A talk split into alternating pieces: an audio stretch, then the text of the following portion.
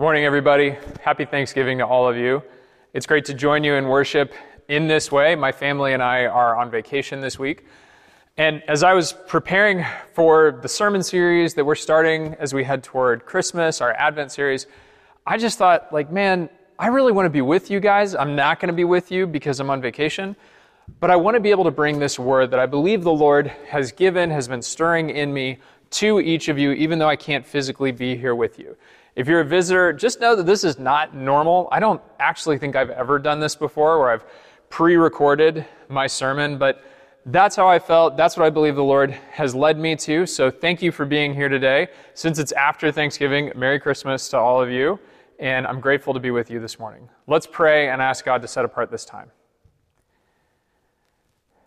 Jesus, this text is your text.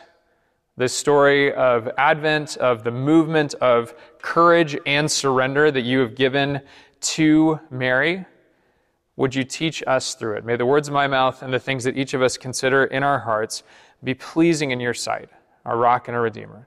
Amen.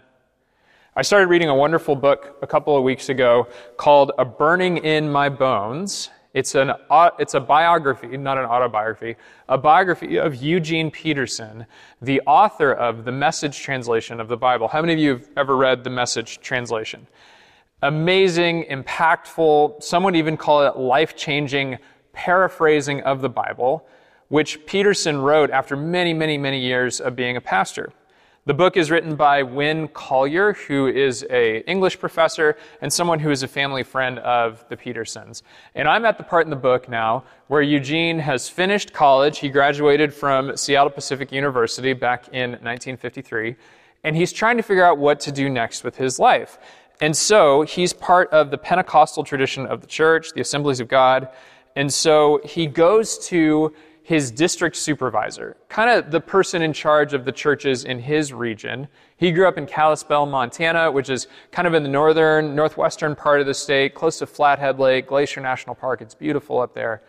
And Eugene goes to his district superintendent and says, Hey, I think I have a call to ministry. What do you think I should go do? And I love the guy's response. The guy basically says, like, well, we've been looking to plant a church in this itty bitty little town over in kind of the central part of the state. Why don't you go there, Eugene, and start to plant a church? Fresh college graduate, no formal ministry training, just go plant a church. Like, this is great. And I love the faith in that. I'm not mocking that in any way. But as we'll see, the story doesn't turn out like Eugene thought it would. Come September, Eugene folded his butcher's apron. His father was the town butcher, and he packed everything he owned for the five hour trip to Townsend, Montana. It was a fledgling town 35 miles southeast of Helena. As his first order of business, Eugene located the butcher shop and explained his expertise, immediately securing a job and promising to show up early on Monday. Next, he tracked down a basement apartment for rent. It was a perfect spot to serve as his modest parsonage, a launching pad for the pastoral work he envisioned. Things were looking bright. He'd been in Townsend only a matter of hours, but with a job and a home, he supposed it was time to go find his congregation. And so he walked door to door throughout the entire town, introducing himself at each house. Hello, I'm Eugene Peterson. I've been asked to come here to start an Assemblies of God church. Can I talk to you about it? And the doors closed, both literally and metaphorically. House after house, not a single person agreed to a conversation. The Mormons and the Methodists had the town locked down tight. Eugene ran the gamut, the gauntlet of slammed doors. Finishing, he stopped at the edge of town, totally deflated. He had no more doors to knock on. Baffled, he just kept walking down to the Missouri River. He watched the sunset. What am I supposed to do? He pondered. In the twilight, he trudged back to a diner where he took a booth and eyed the greasy menu. And after a hamburger and a slice of apple pie, he returned to his parsonage and rolled out his sleeping bag. The next morning, he tossed his gear into his car and drove out of town. Eugene had been a pastor for roughly 18 hours. That image of closing doors really stuck with me. It's hard to plant a church. It's hard to grow and serve and be a part of the life of this church. And I'm picturing all of you and all the times that you've invested in this church. It is amazing to me how faithful God has been to us. And yet, sometimes It feels like in ministry, doors close. You know, we want to try to start something. We want to reach people through an outreach ministry with bicycles in our parking lot, and people just don't show up. They go, "No, we're good. We don't we don't need that." Maybe you've had this experience where you've invited a friend to come to church, where you've talked to someone about the gospel, where you've done your level best to try to reach them, and the door just closes. I think we can all relate to that. And I'll just say, as a pastor, this period post COVID or as we emerge from COVID or however you want to phrase it, it has been particularly difficult in terms of closing doors. Sometimes people come and check out our church and I go, oh man, this is great. Love to see you be a part of things here. And for very good reasons, they find another church. They move on. We don't find ourselves with many new converts in our community. And I lament that and I also go, you know, that's what God has done so far. And may we continue to pray for more conversions. And yet, that closing of doors can be very discouraging. It takes courage away from us. Early on in my time here at Bethany, I was feeling discouraged. I was feeling like, man, what are we doing? We're in this community center. Like, we have these great leaders, these faithful people, but like, what's our mission? What's God doing in us? And what I really needed to reflect on was what's God doing in me? And a friend of mine pointed me toward this book written by Eugene Peterson, not the message, a book called Run with the Horses. It's an amazing book. It's, a, it's really just a series of sermons that Peterson gave about the book of Jeremiah. And in the introduction to the book, Peterson talks about how he looks at Jeremiah, the prophet Jeremiah, as a mentor. And I thought to myself, well, that's interesting. Like, I've, I love mentors. Ever since I've been in ministry, I've always had, like, by the grace of God, really great mentors but they're alive. and I can call them and I can talk to them and I can ask them questions. That's kind of my pathway through seasons of discouragement or confusion is I, I talk to people. I, I'm kind of a verbal processor, but I also think there's a lot more wisdom out in the world than there is in me. But Peterson said that he would engage in reading Jeremiah and try to listen to the words of the prophet like a mentor's voice. And I had a hard time relating to that until this week until I put a fresh set of eyes on this familiar text, which we just heard read for us from the Gospel of Luke, the story of Mary. Much like the way Eugene Peterson was influenced and shaped by the prophet Jeremiah, I found myself shaped and encouraged, and even found myself kind of being mentored by Mary, the mother of Jesus. And it's her courage in particular that I want to highlight today, but it's not courage in the sense in the traditional sense of the word. It's not courage like, you know, that great scene in the last Avengers movie where Captain America, he's been beat up, he's been thrown to the ground, but boy, he gets back up, he straps that shield to his arm, and he gets ready to go fight the invading army. It's not courage like that. It's not about facing impossible odds, although that is the case in Mary's story. It's not like the courage that gathers a church community together in a family's living room and starts this amazing journey of ministry, which I pray God would bless and continue to bring about for years to come. It's not that kind of courage. Mary's courage comes from this place of surrender. Say that with me, church. Surrender. And what we're going to talk about today is where does that come from? What are the foundations for courage? And how does courage come from surrender? So, if you're an outline person, that's what we're going to talk about the foundations of courage. And then we're going to talk about the fulfillment of courage, courage made complete. So let's look together at the text. I'll have these slides up on the screen with us, but we're going to look first at verses 28 and 29. And the theme I want to present to us in this first part of the sermon is this wisdom takes a minute. If wisdom is one of the components that we need for courage, I'm going to argue that we need wisdom and curiosity based on Mary's example for us. That will help build courage, create the proper foundation for courage. Wisdom takes a minute. Say that with me. Wisdom takes a minute. Let's look at this text together. This is the very beginning of the passage, the dialogue between Mary and the angel Gabriel. And he, Gabriel, came to her, Mary, and said, Greetings, favored one, the Lord is with you. But she was much perplexed by his words and pondered what sort of greeting this might be. Wisdom takes a minute.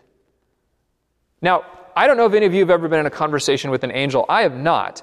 But I just can't imagine there's any other response to it than having all your circuits fry in your brain. This is a supernatural being. This is a being of incredible beauty and power. And you're just you. You're just a human being. You're, you're just this normal person. Or in this case, Mary is a teenage girl with no power, with no status, with no stature in her community. And yet, I just, I so admire her response to this moment. Because she doesn't fill up the air with words.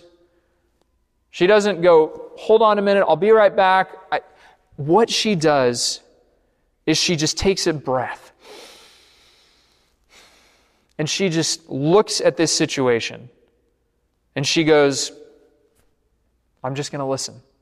Like, what kind of courage is that to just say, you know, I have an angel talking to me. I think I should listen. Like, that's presence of mind. That is the ability to say, like, I think this is going to overwhelm me unless I just take it in Peter does the opposite thing in Matthew chapter 17. Remember this? This is the transfiguration where Jesus comes up to a mountainside with his disciples and the heavens break forth and he's transfigured. He's filled with the power of God. And then around him are Moses and Elijah, two of the great prophets. It's this incredible holy moment. It's so powerful. And Peter's response to it is to start babbling. He says, This is great. Let's set up camp. Like, I'm going to cook bacon for you guys. Well, not bacon. I'm going to cook something for you guys. This is going to be great.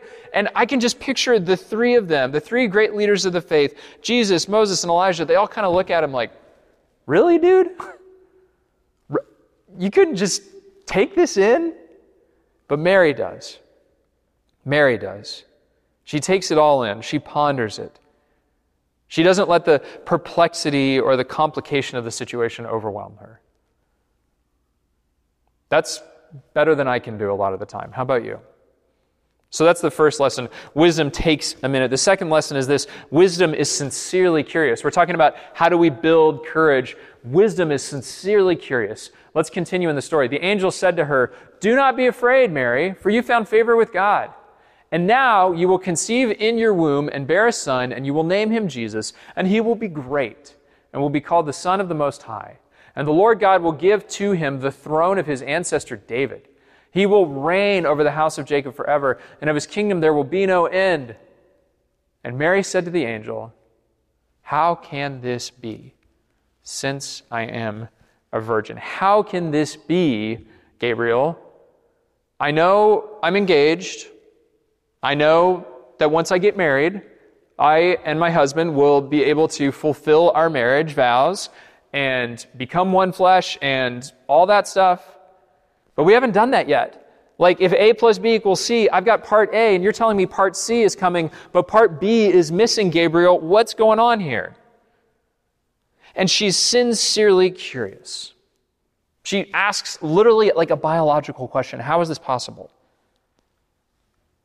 And this is in contrast to what we're going to talk about next week, which is the story of Zechariah the father of John the Baptist. Zechariah has a similar encounter with the angel, a similar prophecy is given to him, and Zechariah, the best way I can summarize this is that he is incredulous and mocking of the angel. Not a good plan. Not a good plan. Mary's plan, yes. Just ask the Lord what's going on. That's what she does. She interacts with what's happening in front of her. This is what I think is happening. You're telling me this. Help me understand. How many of you, whenever you were in class, you know, in school or grad school or whatever, there was always that one person who had the guts to ask the question nobody else wanted to ask? Why, why would that person always ask that one question? Because they weren't afraid, like so many of us were, of looking dumb. Mary doesn't care about looking dumb here. Mary knows that wisdom is to ask the question, to probe, to try to understand, to explore. What am I actually facing? Wisdom slows down. Wisdom takes a minute, and wisdom asks the question, what is happening here? When we are faced with situations where we are lacking in courage, we need to ask the Lord, Lord, what are you really up to here? I mentioned earlier that this season in ministry has been hard. Lord, what are you up to in this difficult season of ministry? What does it look like for our church, for our community, for our world? Finally, I want to talk about the fulfillment of courage. The fulfillment of courage. This is where Mary surrenders to the angel. This is in verse 38. This is one of my favorite lines in all Scripture, which Another favorite line of mine, the angel just said to her, which is, Nothing will be impossible with God. He answers the A plus B plus C question. Look, I can't tell you how it's all going to work out, but nothing is impossible with God. And then Gabriel, Mary says this in response to Gabriel Mary said, Here am I, the servant of the Lord. Let it be with me according to your word. The New Living Translation says it this way Let what you just said come true. Let it come true. May it be so. This is one of the most powerful lines in all of Scripture, and here's why. Back up the camera lens a little bit. Mary is showing us the character of her son who is yet to even be born. She is demonstrating the surrender of Jesus to the will of God. She shows the majestic story of the gospel even though her son has yet to be formed, has yet to take his first breath, so that he one day can proclaim it to the world. Mary has no power. She has no status. She has no influence in this moment. She is the perfect person to say these words to the angel. And she's the perfect person to live into this value of surrender and to teach it to her son. I don't know how she taught it to Jesus, but man, think of all the ways that you were influenced to the good and to the bad by your mom, by your dad, by the people who raised you. Think about Mary influencing Jesus from day one with this idea of surrender. Yeah, Jesus, I know you want to go do that, but the Lord is in charge. I know you're discouraged right now, son, but let me tell you about the plans that God has for you. This is what Jesus did again and again and again in his ministry. My will is not my own. My words are not my own. My food, my desire is to do the will of the Father. Whoever wants to save his life will lose it. Whoever loses his life for my sake will find it. These are not just aphorisms. These are not just axioms, altruisms. No, this is the very fabric of the gospel. And Jesus embodies this all the way to the cross. Remember that dark night in the Garden of Gethsemane at the very end of his earthly life. He's about to go to the cross and he knows what's coming, and his friends have mostly abandoned him at this point. And he kneels and he cries out to heaven God, help me! Take this from me! I don't want it! Yet, not my will, but yours be done. This is Mary's calling. This is your calling. This is our calling, church. That's how I want us to respond if we're discouraged. That's how I want to better and better respond as your pastor in any season of ministry. Lord, let it be according to your will. Let me practice these things that Mary has demonstrated. Let us be a people whose courage comes from this wisdom, this taking it in for a minute. Let us be a people who demonstrate sincere curiosity. God, what are you up to? Tell me. I long to know. And the courage is fulfilled and made complete in the surrender that Mary demonstrates. For nothing will be impossible with God. So, church, what do you need to surrender today? What do I need to surrender? Mary surrendered a normal life, an unremarkable life, if you would. Marriage, kids, a home. She surrendered that to this word from the angel. He will be Son of the Most High. He will be the Almighty King of an everlasting kingdom. That's a different plan than she woke up with that morning. And she needed this courage to get there. So, church, where do you need the courage of the Lord? Let's begin with this. Where do you most need God's courage? That is where you must surrender. That is where I must surrender. And I'll just say, for me, I need courage to lead and to shepherd and to care for us and to point us toward the Lord in this season in the life of the church. We need a bold witness for Christ. We need revival across the east side. We need women and men to come to faith in Jesus, not just to fill up the pews of the church and have more people around, although that would be great, but because Christ commands us to. And because surrendering our lives is so unnatural to us, especially on the east side, we must, must surrender. And maybe that's what Advent needs to be for you this season, church. Maybe you just need to surrender this. This buying of gifts, this making meals, this staying so busy that we can't stop and take a breath. Not this time. This is a call to courage. This is a time for courage. Imagine you're in the car with Eugene Peterson after all those doors slammed in his face in Townsend, Montana. You're driving back to Kalispell, back to your parents' house, and you're just going, man, that was rough. In some ways, there have been seasons in ministry, especially in the last 18 months, have just felt like that. Man, this has been rough. But something changed for Eugene. He went back and had a conversation with his mom. And she told him, God has more for you. I believe that you still have a pathway forward. And because that courage was poured into him by his mom, by his great mentor, those closed doors, I believe, fueled him for the work of the Lord brought power and life into what could have been a dying chapter of his life. And what if what God was able to do in that season of the doors closing, what if that was merely kindling for the fire, the bonfire that would become the ministry that he was called to, the church that God called him to build, and the message translation of the Bible? What if all of that never would have happened if he hadn't experienced that season of closing doors and that discouragement? What if the surrender that was necessary for this next stage in his life, what if that too is our calling, church? What is God stirring up in you? What is he bringing you to surrender? That's what we're going to talk about in our discussion groups. So I'll share these discussion questions with you, then I'll pray for us. Share your name in your discussion group and share one highlight from your Thanksgiving week. And then the second question is just this Where might you need courage in your life in the week ahead? Let's pray. Jesus, thanks for this time. May these words be your words, and may anything that were my words may be quickly forgotten. Bless our discussion now. Give us courage. In your name we pray. Amen. God bless you. And see you soon.